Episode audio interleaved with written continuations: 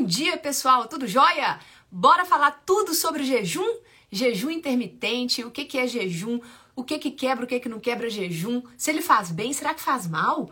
Vem com a gente que hoje eu e a Paula vamos falar tudo sobre jejum. Bora, já pegou seu cafezinho? Olha, doutora Adriana Antunes, que honra!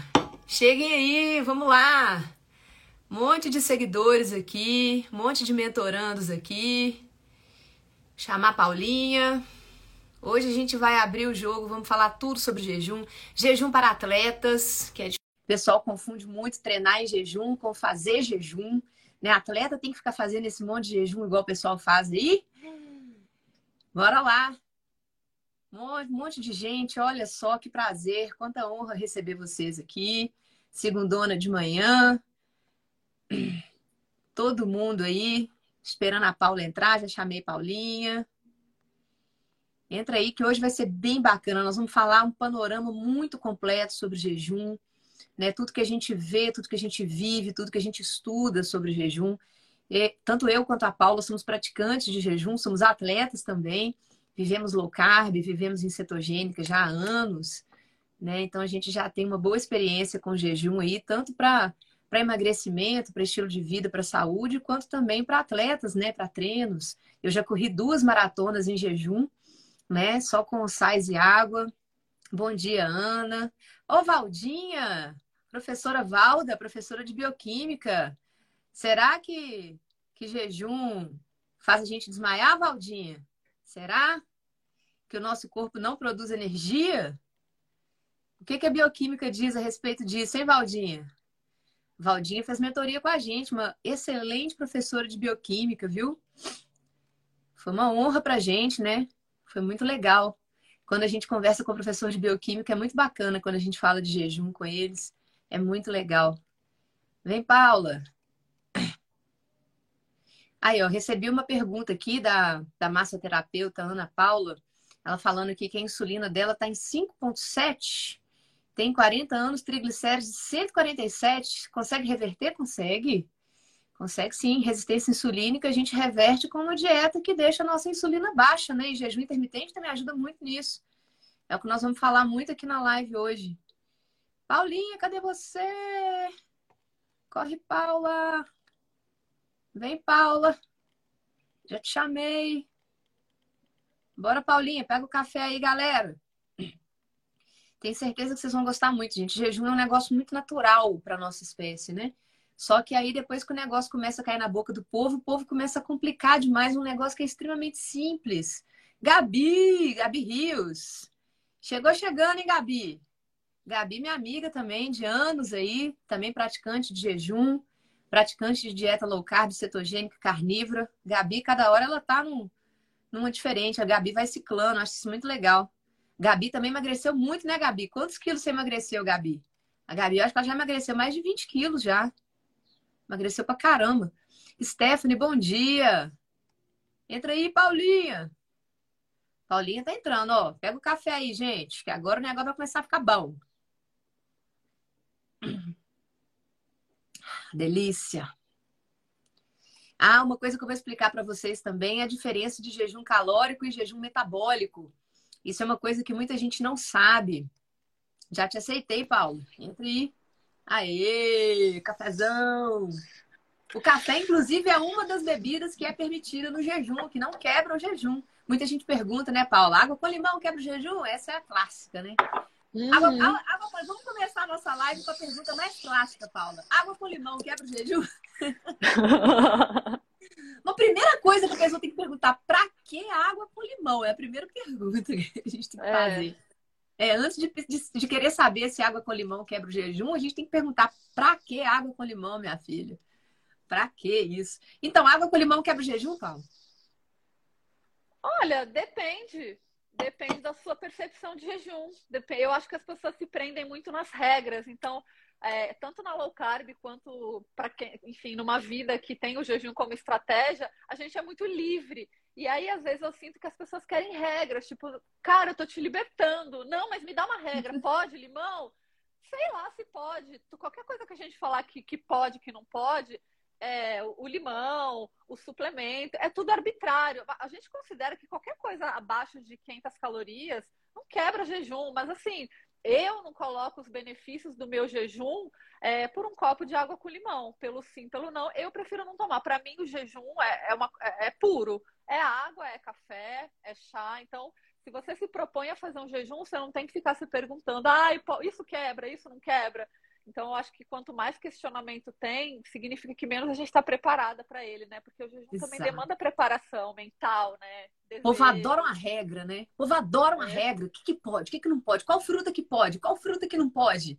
Né? Então, a gente, cara, primeiro pode tudo, né? O que a gente ensina muito lá na mentoria, inclusive, é isso. Como é que você pode... Como é que você vai viver num mundo que pode tudo? Né? Como é que você vai se controlar num mundo que tem comida para todo lado, diferente da época que a gente fazia jejuns obrigados, porque o jejum ele surgiu justamente da falta de comida o tempo todo, né? Como é que a gente lida hoje com um mundo que você tem comida o tempo todo e comida ruim o tempo todo, evento social o tempo todo? Como é que você lida com esse monte de coisa que pode? Que pode, tá na mão, pode. Aí você pode ir lá comprar, comer, pode. E aí? Né? É essa que é a grande jogada, que é como lidar com um negócio que você pode regra. Gente, regra é um negócio que foi feito para ser quebrado. Quando você coloca regra, é, quando você fala com a pessoa o que, que pode, o que, que não pode, na hora que você fala com ela o que, que não pode, aquilo fica lá na cabecinha dela assim, não pode, não pode, mas na primeira oportunidade que eu tiver, eu vou lá e vou quebrar essa regra e vou comer. Então, quanto, é igual menino, quando você fala com criança, não pode, é a mesma coisa de falar que pode. Aí o menino vai lá e faz. É melhor nem falar. Né? A gente é. ensina a pessoa as consequências dos atos dela, o que, que aquilo pode trazer para ela de, de bom ou de ruim, e ela vai aprender como pessoa adulta que é a colocar na balança e decidir o que, que é bom para ela. Ah, e lembrando, o que faz mal para a nossa saúde não é a exceção. É o que a gente coloca como regra, é o que a gente faz todos os dias ali, que vai levando a gente para o buraco. Não é uma exceção ou outra, um evento social que, que vai te levar para o buraco, não. Bora lá, Paulinha, como é que você conheceu o jejum? Como é que você descobriu essa parada de jejum, Paulinha? Então, eu descobri o jejum sem saber que eu estava fazendo jejum, porque depois que eu tive meu filho, né, aos 34 anos, eu já engravidei dele, eu já contei essa história mil vezes, mas é, é, porque tudo começou aí. Então, eu, eu já engravidei do meu filho pesando 6, 7 quilos, não, quase 8 quilos acima do meu peso. Eu tava com, sei lá, 67, 68 quilos. Já tava entrando numa situação crítica. Mas eu corria muito, então eu achava que a minha conta tava bonita ainda. Enfim, engravidei, teve, tive meu filho. Depois que eu parei, eu falei, bom, eu vou ter que fazer alguma coisa de. Eu vou ter que tomar alguma atitude para o meu corpo voltar, pelo menos aquele corpo que eu já não estava gostando de antes, porque senão é ladeira abaixo. E aí, o que, que eu falei? Bom, o meu problema era a larica do final do dia. Aí eu pensei cá com os meus botões, porque eu não tinha nutricionista. Não... Eu já sabia que eu ia na nutricionista, ela ia falar, não, você tem que comer, porque você está amamentando, tem que comer muito, tem que. E eu já sabia, e eu já estava entendendo onde estava o meu corpo naquele momento. Eu comecei a deixar para lá a larica da noite. Bom, eu vou parar de comer essa larica, eu vou jantar cedo e vou me deitar cedo para eu não precisar me expor a nada que vai me fazer comer no fim do dia. Porque eu já sabia que essa larica do final do dia ela era prejudicial. Eu sabia que não era o motivo é, do, do, meu problema, mas eu sabia que se eu tirasse ela, alguma coisa já começaria a mudar. E nessas de jantar cedo e comer só no dia seguinte, quando eu vi, eu já estava fazendo 12 horas. Então eu jantava 7 horas da noite e tomava o meu café da manhã, que era um café com leite. Eu nunca tive hábito de tomar café da manhã, comer pão, Todas você começou coisas. só, então, a respeitar a sua fisiologia. Você começou só a respeitar a sua vontade de comer. Exatamente. Sem saber o que eu estava fazendo, sem contabilizar horas, sem ficar pensando o que, que era permitido, o que, que era proibido eu não estava pensando que eu estava fazendo jejum, eu estava pensando que eu estava dando um tempo pro meu corpo. Então, ó, eu vou dormir sem larica e vou acordar de manhã e tomar café da manhã, beleza. Eu fiquei mais. E foi nessas que eu descobri a low carb também, porque eu, eu perdi o peso da gravidez muito rápido. Quando meu filho tinha quatro meses, eu já estava num corpo muito melhor. Porque nesse momento que eu comecei a fazer esse tirar a porcaria da noite, eu também tirei o industrializado da minha vida porque o meu filho tinha muita cólica, e aí eu não sabia o que, que dava, o que, que não dava. Eu falei, bom, eu tenho certeza que comida industrializada é ruim. Tudo que tiver rótulo eu vou tirar, então, por conta própria também. Então eu comecei a fazer uma low carb, apoiada por um jejum diário de 12 horas, e aí o negócio aconteceu assim, eu derre, meu corpo derreteu a gordura. Em quatro meses eu tava sarada quase. Sem puxar ferro pra caramba, sem treinar. E eu falei, gente, mas que louco isso, né? Então, eu conheci o jejum, e assim, diferente, porque eu, as pessoas, eu vejo as pessoas começando hoje, e já, vou fazer um jejum de 24 horas. Então, assim, gente, eu, Paula, fiquei acho que mais de um ano fazendo 12 horas, sem nem saber que eu estava fazendo jejum. Então, para mim, foi uma, o jejum entrou na minha vida de uma maneira muito natural e tranquila. E você, como é que foi? Eu comecei a descobrir o jejum também naturalmente, né? Primeiro eu descobri a low carb cetogênica pela doutora Janaína, que eu cheguei lá muito doente, né, no, no consultório dela, não sabia por que eu não emagrecia de jeito nenhum. Na época eu treinava 100 km por semana, eu treinava em dois períodos, treinava muito, competia, coisa louca, e não entendia por que, que eu não conseguia emagrecer, né? E estava cheio de problemas de saúde ali, é, juntos com isso, né? Eu estava com síndrome do ovário policístico, que é uma das manifestações da resistência insulínica. É, eu estava com uma desbiose intestinal muito violenta, muito. Eu não poderia, eu não podia comer nada que eu vomitava e N problemas de pele e tal, mas eu me, eu me achava saudável, né? Porque eu era atleta, treinava aquele tanto que a gente pensa que a gente só tá doente quando a gente vai para o hospital. Se você não tá no hospital ainda, se você tá conseguindo treinar, trabalhar e tal, você pensa que você não está doente. Pode estar tá tomando 20 remédios, né? Você pode estar tá passando mal todo dia, mas você só pensa que está doente quando você não aguenta mais andar e tem que ir no hospital. Então, as pessoas, infelizmente, elas pensam assim, elas acham que estão doentes só quando chegam no ponto de ir para o hospital. Antes disso, ninguém pensa que pode estar com a doença ali já é, acabando com a gente ali, uma inflamação crônica subclínica que pode estar acabando com a gente. Daí eu descobri a low carb com a doutora Janaína, ela me explicou, me ensinou tudo. E ela falava assim: olha, nessa época, eu fazia em torno de oito, nove refeições por dia, prescritas pela nutricionista, mais a bobajada que eu comia porque eu não aguentava segurar. Então, tipo assim, ah, já que eu tô treinando, eu posso comer pão, posso comer bolo, biscoito. E a nutricionista, a última que eu tive, ainda me, me incentivava a comer coisas com açúcar e farinha antes dos treinos. Eu pensava, bom, se ela tá me incentivando a comer isso antes do treino, deve ser porque isso é bom. E ela falava, não, você pode comer porque você tá treinando e tal. É, você precisa de energia, né? Eu falei, ah, beleza. E aí eu comia ainda mais. Eu era uma ex-obesa. Então você pensa, na cabeça do gordo, tudo que ele quer é isso é treinar muito para poder ter um aval para comer porcaria. Né? Que o, o, essa cabeça ainda fica nas pessoas que emagrecem, né? E eu ainda tinha isso. Aí eu fui descobrir o mundo low carb, a doutora Janaína me ensinou, me explicou aquilo tudo. Falei, cara, tem muito, muito sentido isso. E ela virou e falou assim: olha, você vai começar fazendo três refeições por dia. Eu falei, o quê? Você tá louca? Três? Vou morrer de fome. Ela falou, não vai não. Eu falei, ah, como? Eu faço oito, nove. Olha aqui minha prescrição. Você é a prescrição da nutricionista para ela. Ela só fez assim, né? Na hora que ela viu a prescrição da Nutri. Aí ela falou: não, você vai começar com três refeições por dia e vai ser assim, pratão. Você vai comer pratão. Ela não passou prescrição, não passou nada. Ela só virou para mim e falou: você vai comer comida de verdade, comida. Isso aqui, ó. Você só não vai colocar grãos, nem açúcar, nada, nada. Me explicou o que, que não entrava e deixou tudo conta. Falou: você vai comer pratão de comida. Então, no café da manhã, pratão, no almoço, pratão e no jantar, pratão. Falei: tá, vamos ver, né? Vou pagar para ver. Tô mal, tô passando mal, né? Tô ruim. Vou acreditar nisso aí. Cara, no primeiro dia, eu já comecei a ficar meio assustada com aquilo. Falei, olha, cara, consegui comer três vezes só e não tô com fome. No dia seguinte, eu já tive que fazer força para comer três vezes. Eu já tive que forçar, porque três vezes já tava ficando difícil. Aí eu virei para ela, mandei uma mensagem para ela, falei assim, ô, doutora, é, eu não tô aguentando comer três vezes. Aquilo que você falou comigo realmente é verdade, minha fome desapareceu. Posso comer só duas vezes? Ela falou, pode. Falei, beleza. E eu tava toda doente, né? Tava precisando fazer jejum, né? Ela falou, pode, beleza. Aí ela falou assim: não, vai fazendo assim, depois no retorno a gente conversa mais sobre isso, mas pode. Aí, beleza. No terceiro dia eu já tava comendo duas vezes. No quarto dia, eu mandei outra mensagem para ela, assim, doutora, eu tô trabalhando demais. Foi na época que eu comecei a minha empresa, né? Eu tava trabalhando muito, um negócio surreal, virando noite, saindo. Eu só vim em casa praticamente para dormir.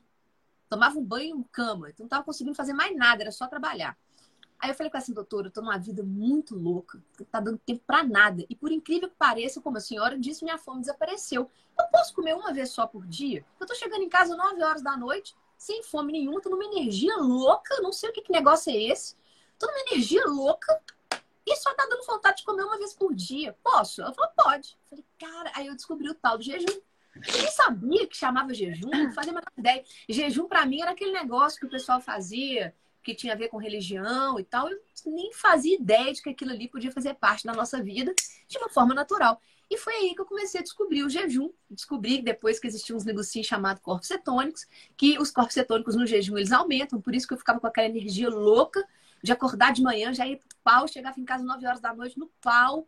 Assim, um negócio louco. E foi assim que eu descobri o jejum. E depois eu comecei a estudar mais sobre isso. E estamos aqui hoje. Não é isso?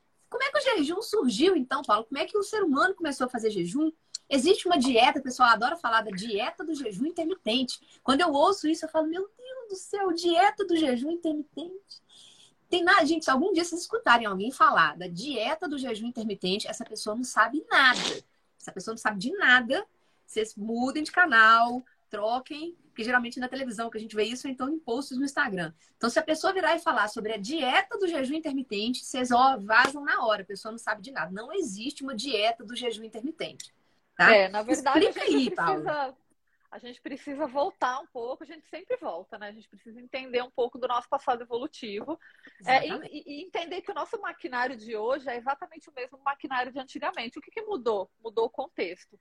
Antigamente a gente não tinha essa oferta de alimento que a gente tem hoje, não era abundante. Então o jejum ele não era uma opção como é hoje. Eu faço jejum por opção, porque se eu quiser comer o tempo inteiro eu como.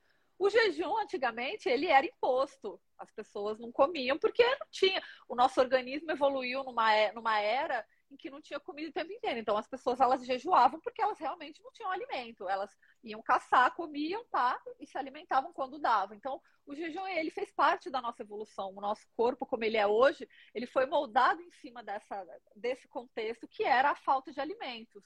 Beleza, passou o tempo, revolução agrícola, revolução tecnológica, muitos milhões de anos, e a gente está aqui hoje num contexto completamente diferente, com abundância de alimentos, mas com o maquinário exatamente como de antigamente, é, desenhado em cima da escassez. E como é que a gente faz isso? Aonde que deu errado, né? Deu errado que essa abundância, mesmo para quem come saudável, vai, vamos falar aí para uma pessoa que come saudável, ela come seis, sete vezes por dia. É o que a gente aprende na, na faculdade de nutrição. Então, a gente está aí é, aprendendo a prescrever seis, sete refeições por dia. Então, o que, que isso significa?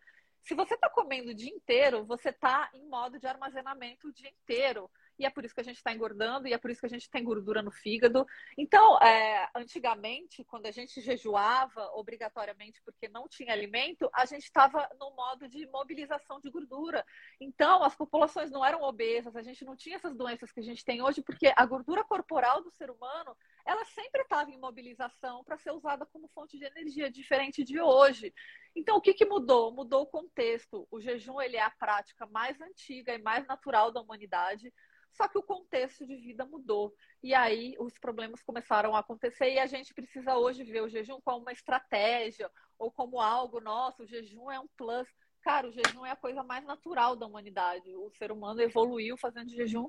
E é assim, se a gente tem oferta de alimento o tempo inteiro, a gente tem que se autoimpor o jejum. Se a gente quiser manter a nossa saúde e o nosso maquinário funcionando conforme as leis que foram estabelecidas lá atrás, né, MV? Exatamente. E por que, que começou a haver essa bagunça, né? Porque o jejum ele é muito natural para a nossa espécie, só que ele vai deixando de ser natural quando a gente também muda a nossa alimentação. Então, enquanto você está tendo uma alimentação natural, enquanto você está comendo comida de verdade, o jejum ele faz parte, a pessoa nem, nem sabe, tipo, ah, sentiu fome, come. Né? Então, você está comendo comida de verdade, o jejum ele vem naturalmente. A partir do momento que as pessoas param de comer comida de verdade e começam a comer comida processada, a comida processada vai te induzindo hormonalmente ela vai te induzindo a querer comer mais vezes ao dia, que são aqueles picos de insulina, né? Os picos de glicemia, pico de insulina e depois o rebote, que é justamente quando a pessoa sente fome. E esse rebote acontece mais ou menos três horas depois do pico, né? Então a pessoa come muito carboidrato refinado ali em produtos industrializados. A pessoa tem um pico de glicemia, que vem junto ali um pico de insulina. A insulina sobe mais do que a glicose. Então, como ela sobe mais, depois ela vai e tem um efeito rebote que é onde a pessoa sente muita fome ali, muita gente, inclusive, tem até hipoglicemia. Então, o que, que acontece? Quando as pessoas mudam esse, esse metabolismo, que elas viram essa chave e passam a comer mais comida processada do que comida de verdade, a gente altera o nosso metabolismo, a gente altera o nosso sistema hormonal. E isso faz com que as pessoas não sintam mais essa, essa naturalidade de fazer jejum ali. Então, as pessoas começam a comer o dia todo. Né? E muita gente que tenta, inclusive, fazer jejum comendo comida processada tem muita dificuldade. Justamente por isso, porque ela quer tentar uma prática natural com uma alimentação que não é natural. Então, como que o jejum funciona muito bem? Ele funciona muito bem quando você volta às suas características originais de alimentação. Ou seja, é muito mais fácil você fazer jejum comendo comida de verdade do que tentando forçar jejum comendo comida processada, porque o nosso corpo não foi feito para isso, tá? Então isso é bom ficar bem claro, né? E é, a gente, gente. a gente vai falar um pouco melhor disso na hora que a gente falar dos principais erros do jejum. Que o primeiro e principal erro é esse, é tentar fazer um jejum dentro de um contexto alimentar errado, né? Exatamente. Isso é uma das coisas que as pessoas mais erram. As pessoas, ah, eu não aguento fazer jejum. É, deixa eu ver o que você está comendo. Quando você vai ver, a pessoa está comendo tudo errado. E, tem, e, e, acha que o jejum que ela faz vai compensar o que ela come de errado. Na minha família, eu tenho um exemplo disso. Tem uma pessoa na minha família que come tudo errado. Só farinha, só pão, biscoito, bolo, açúcar o tempo todo. Mas faz jejum e vai para academia, malha em jejum, mas depois enfia o pé na jaca o restante do dia todo. Ela só consegue fazer jejum na parte da manhã. Ela só consegue fazer uns jejunzinhos curtos ali. Que já é muito bom, já até é melhor do que nada, né? Mas durante o dia ela enche a pança de farinha. Cara, isso é um erro, assim, terrível, né? É, e olha só, bora lá então. Jejum, gente, causa fraqueza, perda de energia, jejum, jejum faz perder músculo, né? Que muita gente acha. Vamos começar a contar essa história aqui desde o início, tá? É, primeira coisa, o nosso organismo ele tem um mecanismo biológico, fisiológico de produção de glicose, tá? Então, o que, que é essencial? A glicose ela é essencial. Mas você tem que comer glicose? Não. O nosso fígado, os nossos rins e até o intestino delgado também produz um pouquinho de glicose, mas quem segura a onda mesmo é o fígado. O fígado produz muita glicose, os rins também produzem um pouquinho e o intestino delgado também produz um pouquinho de glicose, tá? Ou seja, sem glicose a gente não fica. Ninguém tem hipoglicemia por falta de glicose. Isso é uma coisa que precisa ficar muito clara. Até aqueles corredores, pessoal que desmaia no meio das provas, você pode ir lá medir a glicemia dele e a glicemia dele está normal. Tá? Essas pessoas desmaiam por outros motivos. Por doping já aconteceu, tem gente que desmaia por doping, tem gente que desmaia por falta de deficiência de sais, tem gente que desmaia por hipoglicemia, não por falta de produção de glicose, mas por excesso de insulina. Reativa. Muito corredor reativa. Tem muitos corredores que tomam gel de carboidrato no início da prova ou comem rapadura. Eu já vi. Tinha uma colega nossa aqui em BH, a menina corria até bem. Mas toda corrida que ela comia a, a rapadura dela na largada, eu falava assim, vou dela hoje. Era dito e feito. Toda vez que ela comia a rapadura dela, que eu via ela comendo a rapadurinha, ô, oh, fulano, beleza? Beleza, não, tá comendo rapadura? Tô, preciso do açúcar, né? Eu falei, ah, beleza. Cara, não dava outra. Toda corrida que ela comia a rapadura na largada, eu ganhava dela.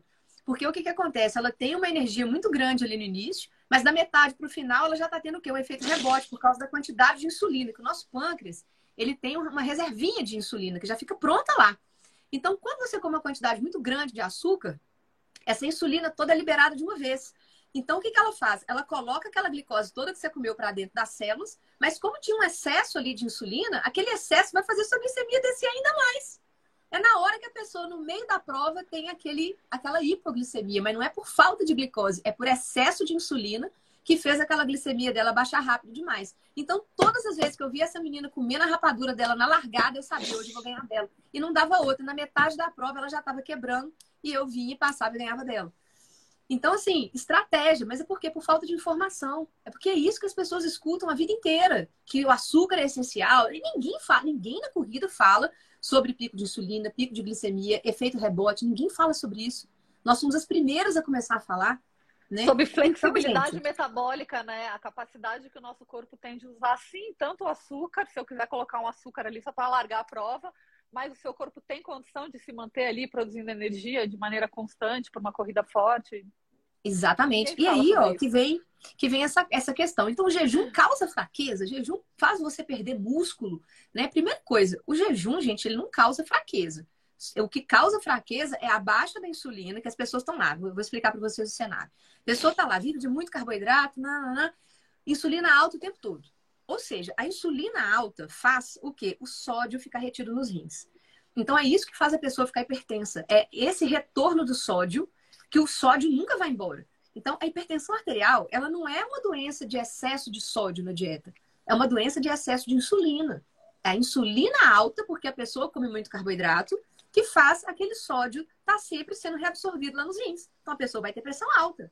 Mas não é porque ela está comendo muito sódio, é porque a insulina dela que está segurando aquele sódio lá no rim. Beleza? Beleza. Então a pessoa descobriu dieta low carb, né? E aí o que, ela faz? Ela começa a fazer uma dieta de baixo carboidrato, então começa a fazer jejum. O que, que acontece com essa insulina? A pessoa não está comendo, ou então está comendo pouco carboidrato, naturalmente a insulina vai abaixar. Logo, esse sódio que estava retido lá nos rins, ele também vai abaixar, ele vai começar a ir embora. Então, o que, que acontece? A pressão arterial da pessoa começa a normalizar. Só que a pessoa começa a ter também o que é agora? Uma deficiência de sódio. Ela precisa o quê? Repor porque se faltar sódio, se faltar sódio, potássio magnésio, você vai começar a sentir fraqueza mesmo, porque sódio, potássio, magnésio, principalmente o sódio e potássio, eles são muito importantes nas sinapses nervosas, por isso que a pessoa fica meio lenta. E é muito importante também na contração muscular. Magnésio é muito importante na contração muscular, por isso que a pessoa sente fraqueza.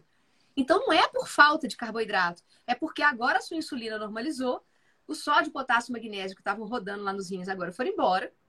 Então você precisa repor isso. Então a pessoa que já sabe, que está ligada nisso, o que, que ela faz? Ela repõe o sódio, potássio e magnésio. Se não tem ainda como mandar manipular o sódio, potássio e magnésio, o que, que ela faz? Toma sal de cozinha, já resolve metade, mais de metade do problema. E aí o que, que acontece? Ela não sente mais fraqueza, nem dor de cabeça, nem, nem cansaço, nada. Ela começa a ter o quê? Muita energia no jejum tá? Então, é o primeiro mito que a gente precisa quebrar, porque no jejum a gente está produzindo glicose. Existe um hormônio chamado glucagon, que todas as vezes que a nossa glicemia começa a querer baixar, o glucagon vai lá e estimula o fígado a produzir glicose. Né? Só que antes disso já teve quebra do glicogênio, a gente tem estoque de carboidrato no nosso corpo. A gente tem glicogênio hepático e glicogênio muscular. Então, quando a gente começa a querer abaixar o nível de, da glicemia, primeira coisa que acontece é o glicogênio entrar em ação. Então, começa a quebrar o glicogênio lá no fígado, começa a quebrar o glicogênio dos músculos, e a gente não vai ter queda de energia. Acabou o glicogênio, o que, que acontece depois que você acaba com o estoque de glicogênio? O glucagon vai lá e estimula o fígado a produzir mais glicose. Então, a gente nunca tem falta de glicose. Podem ficar tranquilos. O nosso organismo, gente, faz tudo para produzir glicose. Vocês não têm noção. Piruvato vira glicose, gordura vira glicose, proteína vira glicose, tudo vira glicose. Nosso organismo é uma máquina de produzir glicose. A gente foi feito para não deixar de produzir glicose. Foi assim Porque que a, gente sobreviveu, né? Foi assim Exatamente. que evoluiu e sobreviveu até hoje. Exatamente. É, é, é, assim, é tanta escassez de alimento que a gente passou na, na, durante esses milhares de anos de evolução que o nosso organismo é uma máquina biológica pronta para produzir glicose. Qualquer substrato que sobra ali, ele pega e produz glicose. Ele produz glicose de, a partir de gordura, a partir de aminoácido, a partir de ácidos graxos ele pega aquilo ali, né, da, da, gordura, no caso, né? Gordura, aminoácido, isso tudo vira glicose. Bateu uma bobeira ali, ele pega e faz glicose, justamente não para não deixar faltar, tá? Então, olha só, o que, que acontece? Sabendo disso, o jejum não deixa a gente fraco, pelo contrário. Tem uma outra coisa que acontece também durante o jejum, na quebra dos ácidos graxos, né? Quando quebra lá aquela molécula de gordura para produzir glicose, também é produzido nos corpos cetônicos. Os corpos cetônicos são moléculas de energia rápida.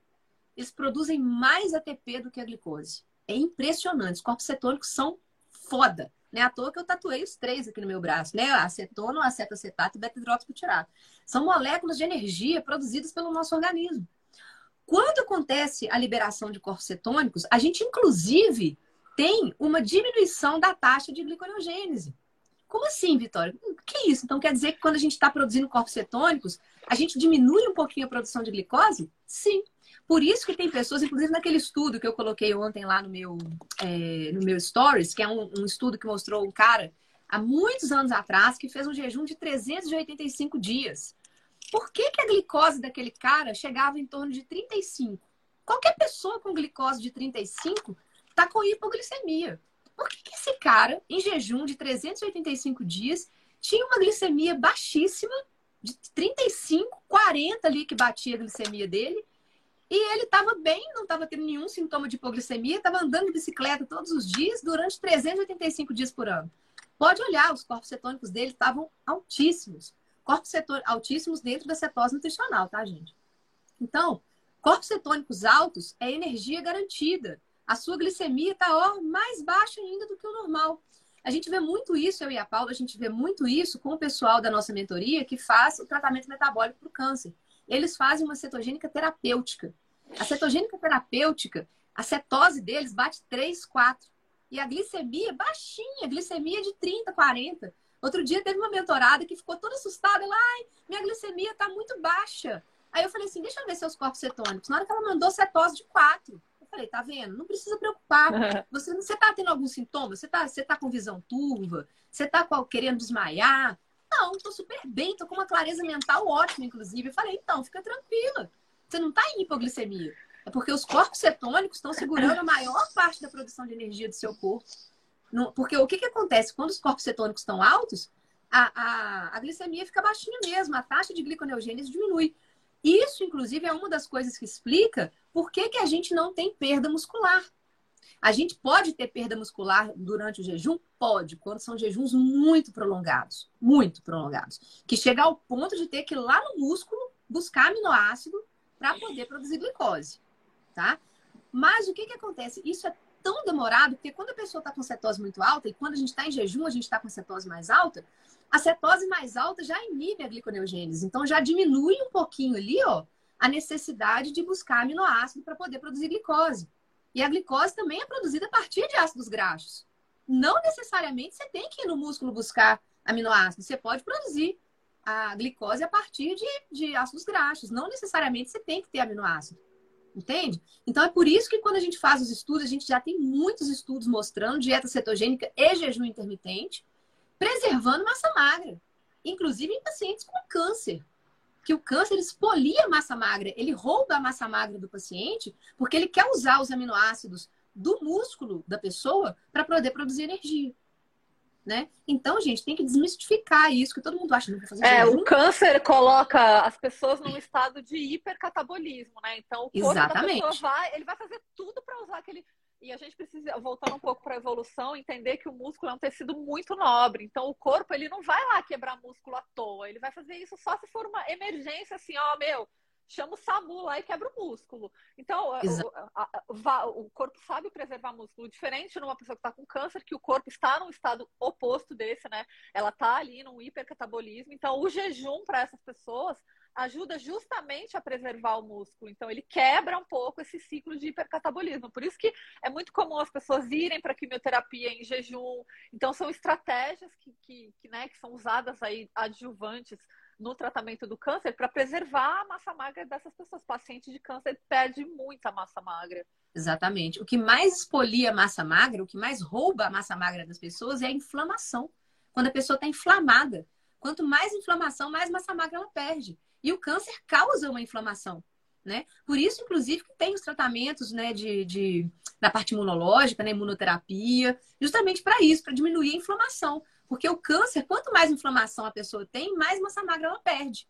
Né? Então, quando a gente entra, por exemplo, uma dieta cetogênica, os corpos cetônicos, o BHB, ele inibe um inflamossomo chamado NLRP3. Então, no que ele inibe esse inflamossomo, ele também ajuda a diminuir a inflamação. Por isso que eu me curei. Eu e várias pessoas né, que já fazem cetogênica há muito tempo, a gente praticamente não tem mais inflamação, é muito pequena o nível de inflamação que a gente tem por isso, porque a gente tem corpos cetônicos ativos ali o tempo todo. Doutora Aline Fintelman, a fodástica aqui, ó, um A fodástica! Cetogênica, crossfiteira, maratonista, só corre em jejum e só treina em jejum. Essa daqui tem todo o meu respeito. Doutora Aline Fintelman, tá aqui prestigiando nossa live. E aí, gente, olha só, então, então a gente já falou que jejum não causa fraqueza, pelo contrário, a gente fica muito mais alerta quando a gente está em jejum, justamente por causa da produção de corpos cetônicos, que foi um mecanismo fisiológico natural que possibilitou a nossa espécie continuar caçando, alerta, correndo, fugindo na natureza quando a gente não tivesse comida. Pensa, se acabasse a comida e a gente, todo mundo desmaiasse porque o jejum, né? Pensa, não ia ter ninguém aqui hoje.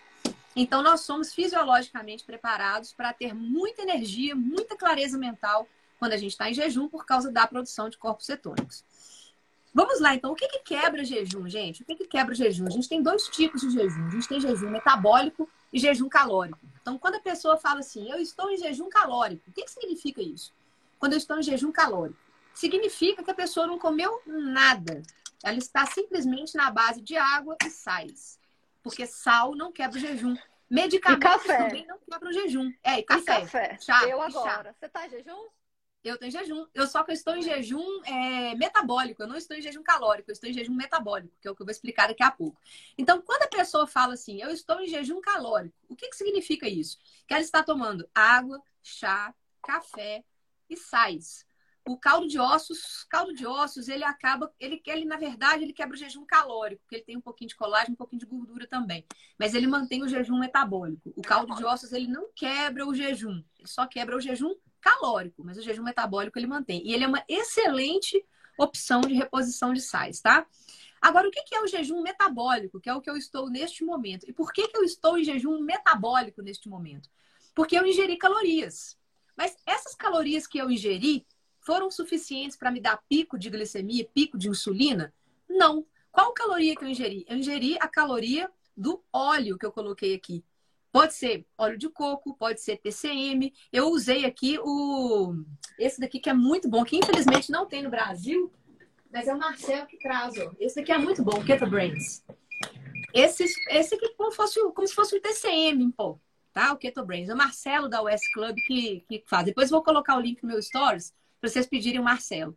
Esse Keto Brains nada mais é do que um TCM em pó então, eu coloco ele no, no, no, café e ele ajuda a aumentar a produção de corpos cetônicos, porque o TCM, que é o triglicerídeo de cadeia média, ele é metabolizado rapidamente pelo fígado e o fígado converte esse, esse tipo de gordura em corpos cetônicos rapidamente. Então, de manhã, como eu estou estudando, como eu estou fazendo muita coisa, eu sempre tomo esse daqui, que ele me tira do jejum calórico, porque ele é um óleo, então ele tem calorias, então ele quebra o jejum calórico, mas ele me mantém no jejum metabólico eu continuo produzindo corpos cetônicos, ele aumenta um pouquinho a produção de corpos cetônicos, mas eu já ingeri calorias, mas foram calorias que não vieram nem de proteínas e nem de carboidratos. São calorias que vieram de gordura, então não tem impacto na minha insulina. A minha insulina continua ali de boinha, não tem pico de glicemia nem pico de insulina. Então, vocês entenderam a diferença do jejum calórico para o jejum metabólico? Essa que é a, a grande diferença que muita gente não entende. Então, se você tomar óleo, se você tomar um TCM, se você tomar óleo de coco, vai te tirar do jejum? Vai te tirar do jejum calórico, mas não vai te tirar do jejum metabólico. Agora, se a pessoa está querendo emagrecer, se o grande foco dela é perder peso, é uma boa ideia ficar tomando óleo, ficar colocando muito TCM não. no, não, porque você está querendo é, que usar. Agora, no caso, ela está colocando um óleo ali porque ela não precisa perder peso, ela não tem problema metabólico nenhum. Porque se a gente quer usar a nossa gordura corporal como fonte de energia, não é interessante a gente ficar adicionando gordura nas coisas, né? Então, pessoas Exatamente. que precisam perder peso não devem fazer isso. Exatamente. Então, olha só. É... E quais são os benefícios do jejum, Paulinha? Diz aí.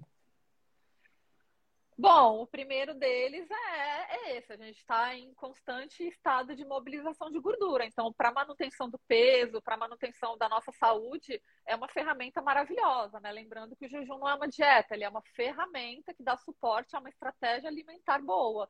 Então, para uma pessoa que vive à base de comida de verdade, o jejum ele é ali um adjuvante, ele entra junto para dar um aporte para potencializar os benefícios da comida. Então, além da manutenção da massa magra, né, a gente tem a questão da clareza mental, é, faz muita diferença. Assim, quando a gente acorda de manhã, por exemplo, hoje, numa segunda-feira, a gente tem uma live de uma hora para fazer eu vou comer um negócio aqui que vai me deixar e vai me dar um pouco de preguiça. Não, então o jejum ele dá muita clareza mental é o meu, acho que é o meu benefício preferido, assim, a clareza mental que o jejum dá, né? É, então, manutenção de peso, clareza mental, é, diminuição, assim, bizarramente da fome. Então, a gente não fica pensando em comida, a gente não fica com uma dependência de comida. É, é bom para várias coisas, né? TDAH, é bom para tratamento de câncer, para tratamento de, enfim, doenças neurológicas, Alzheimer. Então, assim, o jejum, ele é uma coisa maravilhosa que caiu em desuso, né? Porque a gente começou a comer muito. Mas assim, só tem benefício. E a gente precisa entender que é uma coisa natural. A gente não tem que ficar se forçando a fazer jejum, né? Acho que Exato. o principal benefício é esse, é a manutenção do peso e da saúde, né? Exato. O jejum é uma ferramenta poderosíssima para baixar a insulina. O jejum no tratamento de doenças metabólicas, diabetes, esteatose hepática, síndrome do ovário policístico, Obesidade. Isso que eu tô falando, gente, não tirei do subaco, não. Isso aqui é o que tem de estudo mostrando os benefícios do jejum intermitente. Não é brincadeira, é uma literatura científica muito bem consolidada, tá? Então, eu até vou postar hoje nos meus stories depois da live para vocês verem a quantidade de ensaio clínico randomizado, meta-análise de ensaio clínico randomizado. É uma literatura científica muito robusta. Só que por que, que ela não aparece? A gente sabe que tem interesses aí, né? Que jejum ninguém gasta, né? O MV, a gente não falou aqui, mas para quem tem esteatose hepática, para quem tem gordura no fígado, o jejum abaixa triglicérides. O problema é, não é o colesterol alto, o problema é o triglicérides alto. E o jejum é uma ferramenta maravilhosa para baixar Exatamente. As pessoas morrem de medo do colesterol, né? Só que as pessoas tinham que estar com muito mais medo do triglicérides alto até do que o colesterol porque a gente já viu, e eu mostro várias vezes nos meus stories um estudo que mostrando 75% das pessoas que infartam, infartam com colesterol normal ou baixo. O colesterol alto, ele acaba sendo um fator de proteção. Porque o que faz a pessoa infartar não é colesterol alto ou baixo. O que faz a pessoa infartar é inflamação. Sem inflamação, não tem infarto. O, o, o que faz aquela placa de ateroma ir lá e calcificar na artéria começou com uma inflamação. Pode ver, a insulina da pessoa está alta. É a síndrome metabólica, o, o, o, infarto, o AVC, todos os problemas cardiovasculares, todos não, né? Óbvio, tem alguns que são genéticos, familiares e tal. Mas a maioria que está matando as pessoas hoje tem a ver com síndrome metabólica e resistência insulínica. A pessoa está inflamada, porque a pessoa mudou totalmente o hábito alimentar da nossa espécie. Ela parou de comer comida de verdade, começou a comer comida é, processada. Então, o triglicérides, gente, o que, que faz armazenar triglicérides no nosso organismo? Excesso de carboidrato, principalmente. Os outros macronutrientes também podem ser convertidos em triglicérides, se forem comidos além, Pode. Se você comer proteína além da conta, né, que é o tal da, da dieta hipercalórica, deixa eu explicar para vocês como é, como é, que a coisa funciona. Vocês vão entender perfeitamente agora essa relação de caloria com, com dieta. O que, que faz a gente engordar? Comer muita caloria. Ponto. Isso é a lei da termodinâmica, tá? O que faz a gente engordar? Comer muita caloria. Então, se você comer muitas calorias, independente se elas vêm de carboidrato, de proteína ou de gordura, você vai engordar, tá? Só que desses três macronutrientes aqui, ó, existe uma grande diferença. Desses três macronutrientes, aqui a gente tem o carboidrato, aqui a gente tem a proteína, aqui a gente tem a gordura. Se você comer excesso de qualquer um dos três, o excesso vai ser metabolizado e vai ser guardado em forma de triglicéridos, vai ser guardado em forma de gordura e vai lá para o seu tecido adiposo. Beleza? Só que desses três macronutrientes aqui, tem um deles que é mais problemático, que é o carboidrato. Se você comer excesso dele, além de você armazenar ele em forma de triglicerídeos, você também vai ter picos de insulina. Que desses outros dois aqui, ó, eles estimulam muito pouco a insulina.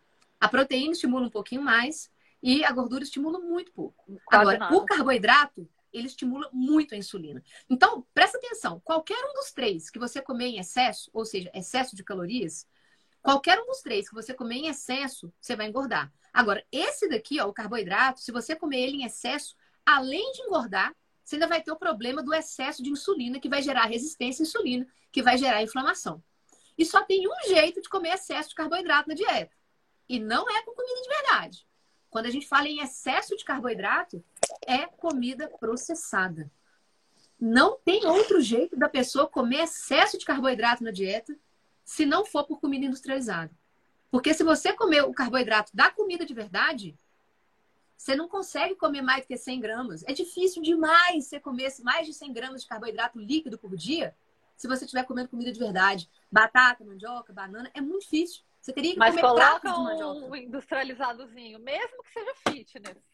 Mesmo que seja fitness. Você já coloca ali uma tapioca, que já é um processado. A farinha, a mandioca ali já foi... É...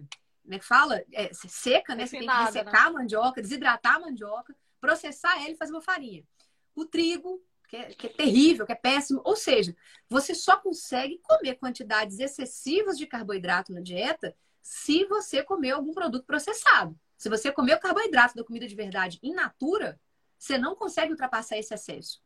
E qual que é o problema? O nosso corpo, ele está preparado para metabolizar carboidratos? Sim.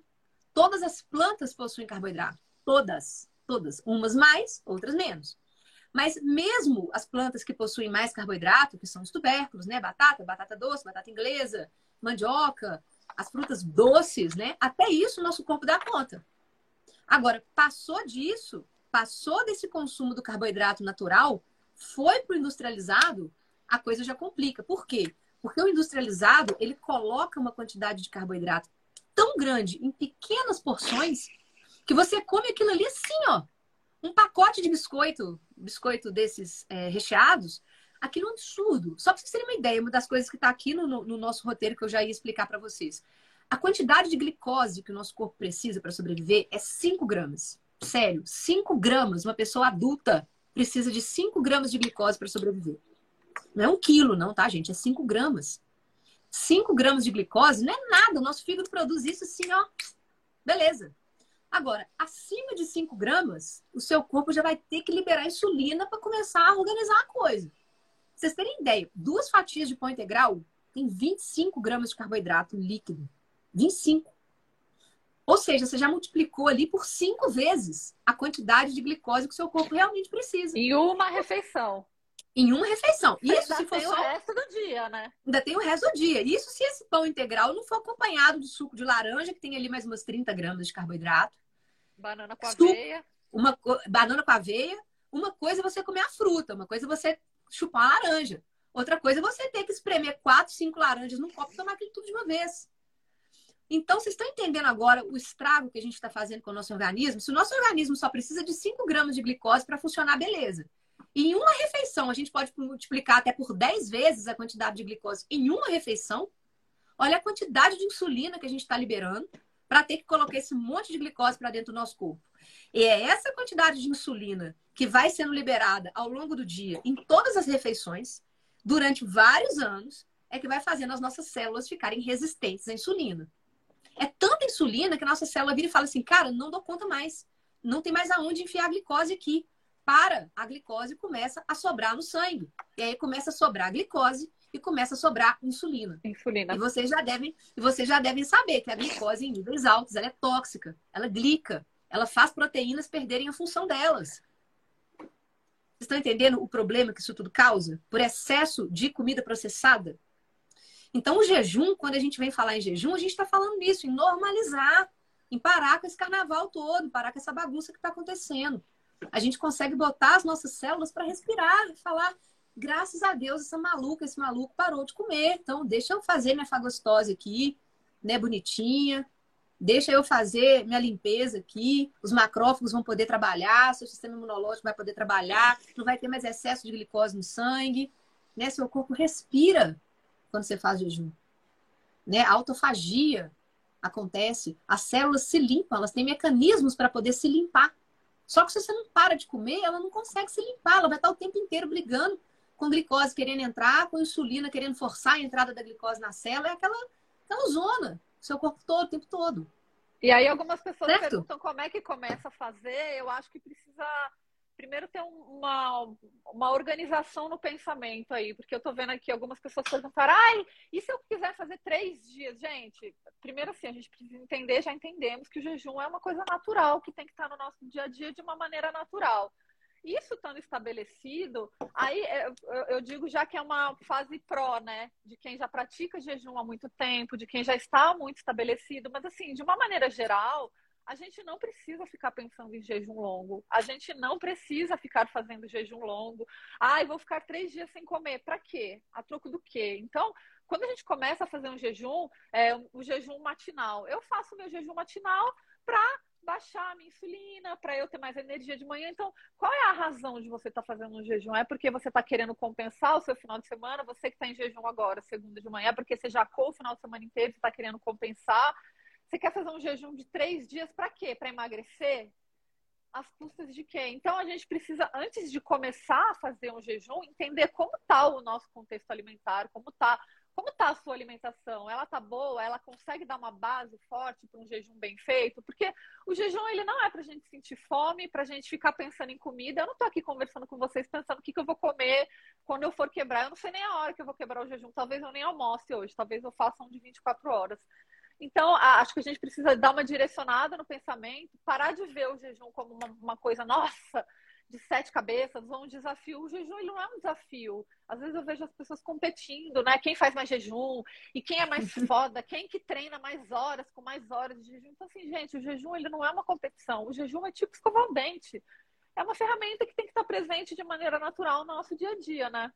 Exato. Eu estou vendo muita gente perguntar aqui, né? Primeiro, qual que é o jejum melhor, calórico ou metabólico? E qual que é o melhor horário para fazer a, a, última refeição? A gente não tem. Esquece esses negócios de horário na vida, tá? É, esse negócio de horário, o ser humano nem sabia o que, que era hora.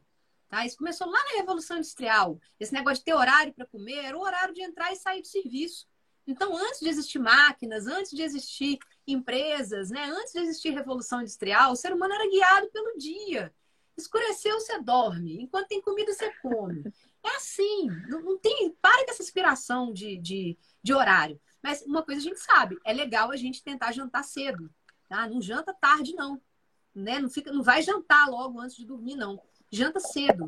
Tenta dar prioridade para o seu relógio biológico. Tá? a gente sabe que na natureza o ser humano caçar à noite é mais difícil. Não tinha lanterna, a gente não tinha lanterna para caçar à noite. Então a gente, a gente conseguia caçar e achar comida ali enquanto até o máximo de onde tinha luz, até a hora que o sol se punha. Então até a hora que o sol se punha, era a hora que a gente conseguia caçar alguma coisa para comer.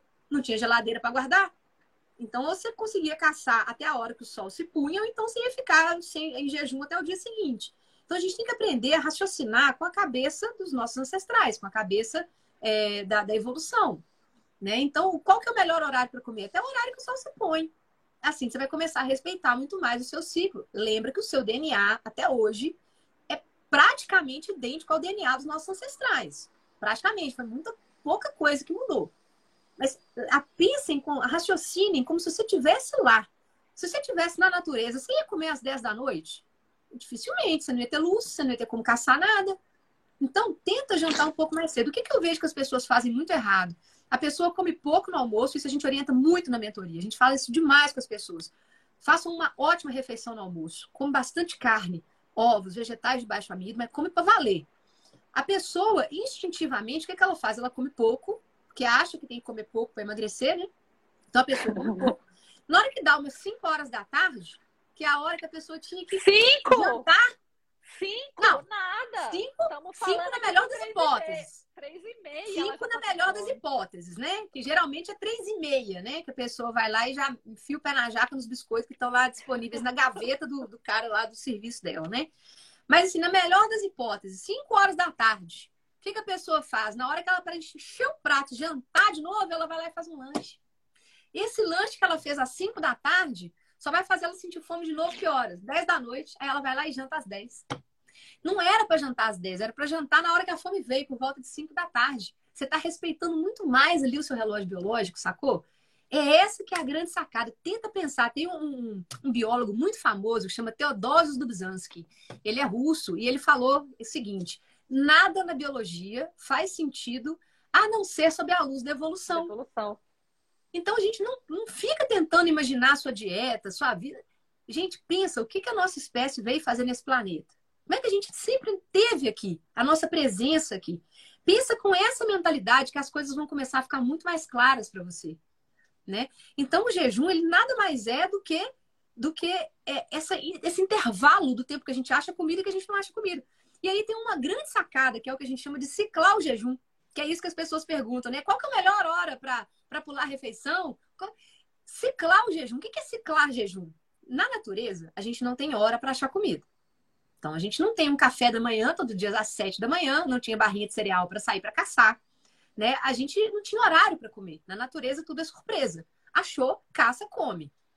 Ponto. Então, a gente não tem horário. Por que, que a gente fala muito da estratégia de ciclar o jejum? Justamente para quê? Para simular essa situação que o nosso corpo não sabe a hora que a comida vai vir. Se você começa a fazer jejum todos os dias, a mesma quantidade, no mesmo horário, você já está ensinando para o seu organismo o que, que vai acontecer. Então ele já sabe o que, que ele começa a fazer. Ele para de queimar a energia, ele já sabe a hora que você vai comer. E aí tem um outro problema. A pessoa que faz jejum demais, que ela não bate nem o mínimo da taxa metabólica basal dela. Conta aí, Paulo, o que, que acontece daquela pessoa que faz jejum demais? A gente recebe muita gente assim na mentoria. A pessoa fala: Não, já faço jejum todo dia, não sei por que, que eu não emagreço. Não sei o que, eu quero perder mais 5 quilos, mas eu faço jejum todo dia não dá certo. Aí a pessoa vem para a mentoria para descobrir por que, que ela está fazendo jejum demais. E, é gostoso fazer jejum, né? Igual eu falei, tem muitos corpos cetônicos, é uma sensação muito boa. Mas ela tá afim de emagrecer e emagrece mais, mesmo fazendo jejum todos os dias. Conta aí, Paulinho, onde é que tá o erro? O MV, só um adendo aqui, eu acho que a gente vai ter que dividir essa live em duas, né? Porque não vai dar tempo da gente falar tudo hoje. Não, mas termina essa acha? parte então e a gente fala uma só de atletas, que foi a parte que está faltando, que é a parte Não, a gente, tem que, a gente tem que falar dos, de atletas, dos principais erros. Acho que merece mais uma live, hein? O que, que vocês acham, gente? Vocês vêm? Eu acho que merece, porque essa parte agora é muito interessante. Essa parte é. do, do, jejum, o que, que é, o que quebra não. Essa parte do, do, pessoal que faz jejum demais e não emagrece, para de é, emagrecer. E aí a gente deixa um pensamento, a gente deixa um pensamento para vocês desconstruírem aí para você que está fazendo jejum demais. Então, como a Maria Vitória falou, a gente pega muita gente que vem para a mentoria. Ah, já faço jejum já. Tá, mas então por que, que você veio para a mentoria? Se você faz jejum, você diz que come bem. Ah, porque não sei, tem alguma coisa estranha. Sim, você tá travada, né? Pois é. O jejum pois é. demais, é. em excesso, ele trava, gente, né? A gente que inventou esse termo do travado, eu acho, me vê. Tipo, travou. Entrou travou. no platô, travou. Ela não emagrece mais, ela não consegue ter resultado na corrida, tipo, tá travada ali. Por quê? Tá fazendo jejum demais, gente. O corpo se adapta. E a gente tem um problema muito sério quando a gente faz um jejum fora de um contexto alimentar bom e mesmo dentro de um contexto alimentar bom, quando a gente faz ele em excesso, porque a gente entra em déficit, tanto déficit calórico quanto um déficit de proteína. E quando essa conta começa a não fechar para menos, quando a sua continha bancária entra no cheque especial, quando você entra no cheque especial da caloria e da proteína, aí ferrou, né? Seu corpo aí é tireoide, entrar... ó. ó tireoide, tireoide sinaliza é... e fala: para com essa brincadeira Pode parar, gente, ó, diminui o metabolismo aí, células parem de, de funcionar. Oi? Seu corpo entra em modo avião. Ele entra em modo avião. Ele vai, ele vai entrar naquele modo de, de restrição. Ele vai falar assim: ó, diminui o metabolismo aí, nada de emagrecer, não, gasta energia, não. Não tá achando comida? O seu, o seu, lembra disso, o seu DNA tá pronto para a natureza. Ele não sabe que em volta de você tem comida o tempo todo. Ele não sabe que você pode comer a hora que você quiser. Ele entende o seguinte: ué, você está fazendo jejum? Está faltando comida. Tireoide, ó, manda, manda um aviso para as células. Parem de gastar energia à toa. Eu quero que vocês vão diminuir o metabolismo aí para o mínimo possível. Porque está faltando nutriente, está faltando aminoácido, está faltando proteína, está faltando tudo que a célula precisa para poder produzir né? Mesmo que você esteja tomando água, ainda tem gente que ainda faz a cagada de não tomar água, ainda tem essa, ainda tem essa, tá? É, aí a gente tem um comento. perguntando a Vera, acho que é Vera Rosa, tá perguntando o que é um jejum em excesso. Na verdade, o termo jejum em excesso, ele é subjetivo. Por isso que não dá pra gente falar, ah, isso aqui é em excesso. A gente tem que entender. Pode ser em excesso porque a pessoa está comendo a quantidade pouca de comida. Pode ser em excesso porque a pessoa está fazendo muitas horas de, de jejum. Pode ser em excesso porque ela está treinando muito, fazendo muitas horas de jejum e comendo pouco. Então, é subjetivo. Na mentoria, a gente fala, manda foto três vezes por dia. A gente quer entender. Não dá para falar o, o que é o excesso sem conhecer o contexto, né, MV? E varia muito da pessoa. Pra vocês terem uma ideia, o Dr. Jason Fung, lá no Canadá, ele tem uma clínica de jejum para pessoas extremamente obesas. Pessoas muito obesas. Essas é diferente. Daquela pessoa que só precisa perder 5 quilinhos para chegar no peso ideal dela Aquela pessoa que já emagreceu muito, já está muito bem, só quer perder mais 5 quilos para chegar no foco, no, no, objetivo dela. Essa pessoa é muito diferente daquela pessoa que está com 180 quilos. Totalmente diferente. Essa pessoa que está com 180 quilos não só pode, como deve jejuar uma semana direto. Ela tem energia para isso. Mas o que, que o Dr. Jason Fung vai orientar essa pessoa? Você vai fazer um jejum de uma semana, tem gente que faz jejum de um mês. Isso é muito normal lá tá? E até em algumas religiões as pessoas fazem isso. É muito normal. Mas o que uma pessoa em jejum de uma semana, em jejum de 15 dias, em jejum de um mês vai fazer? Vai repor aminoácidos do jeito certo, na quantidade certa. Vai repor é, sais. Ou seja, vai mostrar para a tireoide que a energia está vindo da gordura que está acumulada, mas que não é para diminuir o metabolismo, porque o mínimo necessário, que são as vitaminas, os aminoácidos, a pessoa está repondo. Entende? Então, isso tudo tem que ser muito bem feito. Agora, uma pessoa que já está no peso ideal, que não está obesa, só está com aqueles 5 quilinhos ali acima, tem necessidade da pessoa fazer uma semana direto de jejum? Não. Aí que está a grande jogada. Você tem que entender para quem. O jejum prolongado, gente, ele é muito bom nesses casos de doenças, nesses casos de obesidade extrema, para aquela pessoa, que é a maioria das pessoas que nos assistem aqui, que estão só querendo perder uns 5, 10 quilinhos, 15 quilos, não tem necessidade de você fazer um jejum muito prolongado. Você pode fazer jejuns mais curtos. Já tem estudos mostrando que a partir de 12 horas ali, ó, 12 horas já tem muito benefício. Para insulina, para insulina é assim, sensacional. 12, 13, 14 horas de jejum tá ótimo. Para quem não tem uma obesidade extrema, não tem necessidade entende? E de preferência com acompanhamento, né? Então a gente tem que então saber diferenciar isso tudo, porque tem doenças metabólicas, por exemplo, Alzheimer, é, epilepsia, doenças neurológicas em geral, elas se beneficiam muito do jejum, por causa justamente do aumento dos corpos cetônicos. Então, essas pessoas que têm um objetivo ali, essas pessoas podem fazer jejuns mais prolongados? Podem, mas também tem que ter acompanhamento. Com acompanhamento. Com acompanhamento. E geralmente essas pessoas fazem jejum metabólico, porque elas têm que tomar muito TCM para poder ajudar a aumentar a quantidade de corpos cetônicos. Elas não fazem jejum calórico. Elas tomam muita água, elas tomam muito TCM, muito aqui, ó, muito ketobrain. É, elas tomam ésteres de cetona, elas tomam BHB, porque o objetivo delas é curar uma doença. Então, elas fazem jejuns mais prolongados, porque o objetivo delas é sobreviver. Tem gente que está em tratamento do câncer, que faz dieta cetogênica ali, terapêutica, que é um saco a dieta cetogênica terapêutica, não é legal. Ela é uma dieta bem chatinha, mas é a que vai salvar sua vida, colega. É a dieta que vai fazer seu tumor necrosar. É a dieta que, junto com o tratamento metabólico, não é ela sozinha, tá? É uma dieta, junto com o jejum intermitente, junto com o tratamento metabólico, que vai fazer o seu tumor morrer. Então, vale a pena você fazer um esforço ali durante um determinado período de tempo com algumas uhum. restrições que são sim mais chatas, mas que vai te fazer sobreviver, que muitas vezes o outro tratamento tradicional sozinho já não dá conta mais, né? Que só a quimioterapia sozinha, que só a imunoterapia sozinha não estão dando conta. A pessoa não tem mais expectativa de vida, já foi mandada para casa para morrer. O médico já mandou cuidados paliativos. Se você não fizer nada, você vai morrer. Então a pessoa fala: bom, então vou tentar essa dieta. E eu e a Paula, e a gente já conhece várias pessoas que estão vivas até hoje, que estão com a gente no tratamento metabólico pessoas que já eram para estar mortas. Que o médico mandou para cuidados paliativos para viver seis meses no máximo. Já passou dois anos, a pessoa está aí. Entende? Então vocês têm que entender o poder dessa estratégia e vocês têm que entender as dimensões que ela pode ser usada. Uma pessoa que não está em tratamento metabólico, uma pessoa que só quer perder 5, 10 quilinhos, pode e deve fazer jejum, mas não necessita de ser jejum prolongado. Jejum 24 horas, uma vez por semana, vai ciclando os horários. Oi, bebê, eu acho que a gente pode. Acho que a gente pode. A gente tem que ir embora, gente. São 10 e 5, tá? A gente tem que ir embora. Semana que vem a gente vai voltar para falar exatamente sobre isso. Jejum para atletas, jejum para pessoas que só querem manter a saúde, o peso, jejum para pessoas que estão tratando doença. A gente vai falar também dos principais erros do jejum e como incorporá-lo, né? Como Exato. alguém perguntou aqui o que é um jejum natural. Então, semana que vem a gente volta para falar o que, que é e como incorporar um jejum natural na sua vida. Exatamente. E quem quiser conhecer o nosso trabalho da mentoria, é só chamar no link da bio, tanto meu quanto da Paula. A gente mesmo que conversa diretamente com vocês, a gente que conversa, a gente que atende, a gente que explica tudo. É um trabalho realmente bem bacana, a gente acompanha a pessoa bem de perto.